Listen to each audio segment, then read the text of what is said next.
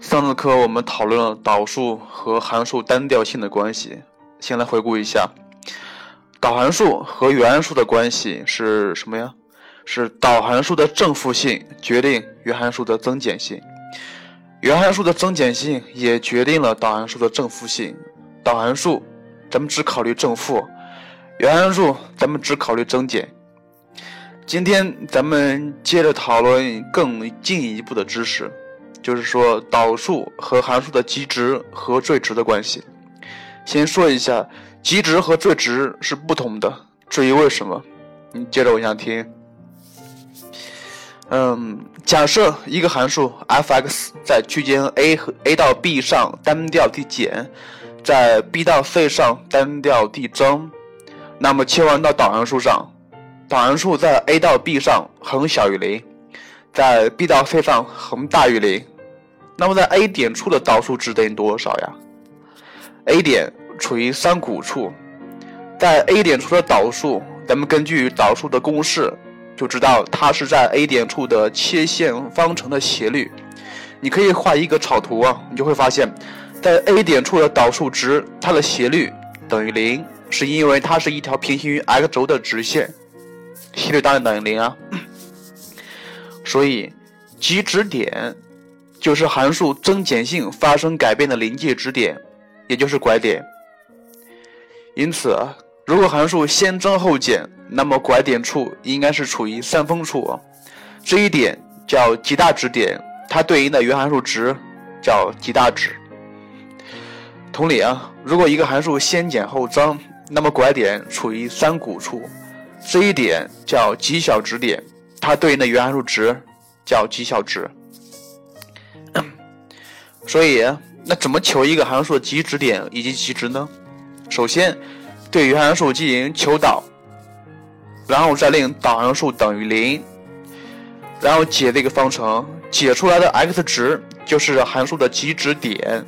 但是是，极大值和极小值还需要进行判断，需要什么判断呢？是需要单调性来判断。如果极值点以左的导数值都小于零，极值呃极值点以右的导数值都大于零。那么对应的原函数应该就是先减后增了，那么这个点就处于三谷处，所以这个点就是极小值点，对应的原函数值就是极小值。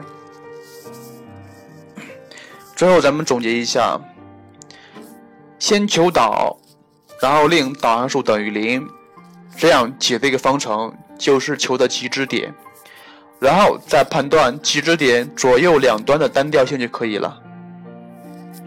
但是咱们在这儿需要说一个例外，f(x) 等于 x 的三次，这个是一个幂函数，不知道你还记不记得？求完导之后是三倍的 x 方是一个一元二次函数，令它等于零，那么 x 等于零。按理说 x 等于零应该是极值点，那么既然是极值点，左右两侧的单调性肯定不一样，但是它恰恰相反，左右两侧都是单调递增的。所以这个是个例外，而且这个例外是考试中经常出现的。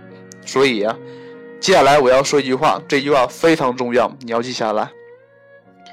极值点处的导数值等于零，但是导数值等于零的点不一定是极值点。我再重复一遍啊，极值点处的导数值等于零，但是导数值等于零的点不一定是极值点。最后，咱们讨论一下极值和最值。极值可能不止一个，极大值也可能不止一个，但是最大值只有一个。至于说区别是什么呢？我在这儿不详细说，我只给一个提示啊。在一个有边界的函数，什么叫有边界？就是它定义域是有范围的，边界值所对应的值就可能是最值。嗯，咱们在这儿。不给细说了，同学们可以画一下图，画一个三次以上的函数图像，三次、四次或五次以上的函数图像你就知道了。在这儿需要说一点，一元一次函数它是一条直线，它是没有那个拐弯的点的。一元二次有一个拐弯的点，一元三次有两个，一元四有三个，这个是一个常识性问题。好了，说到这儿。咱们就把导数的相关知识点全部讲完了。咱们在这儿回顾一下导数题啊，如果出题，它会考哪几类？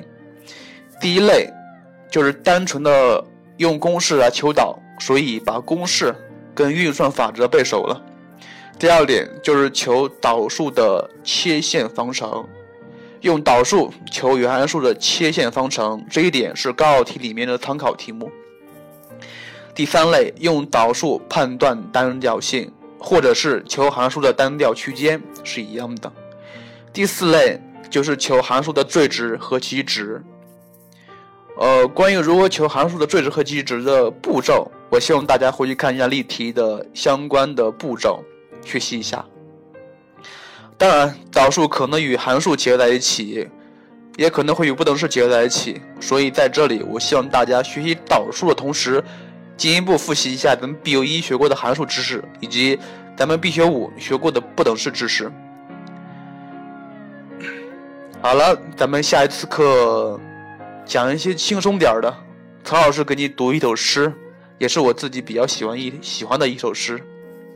好了，再见了。更多节目，下载荔枝 FM 收听。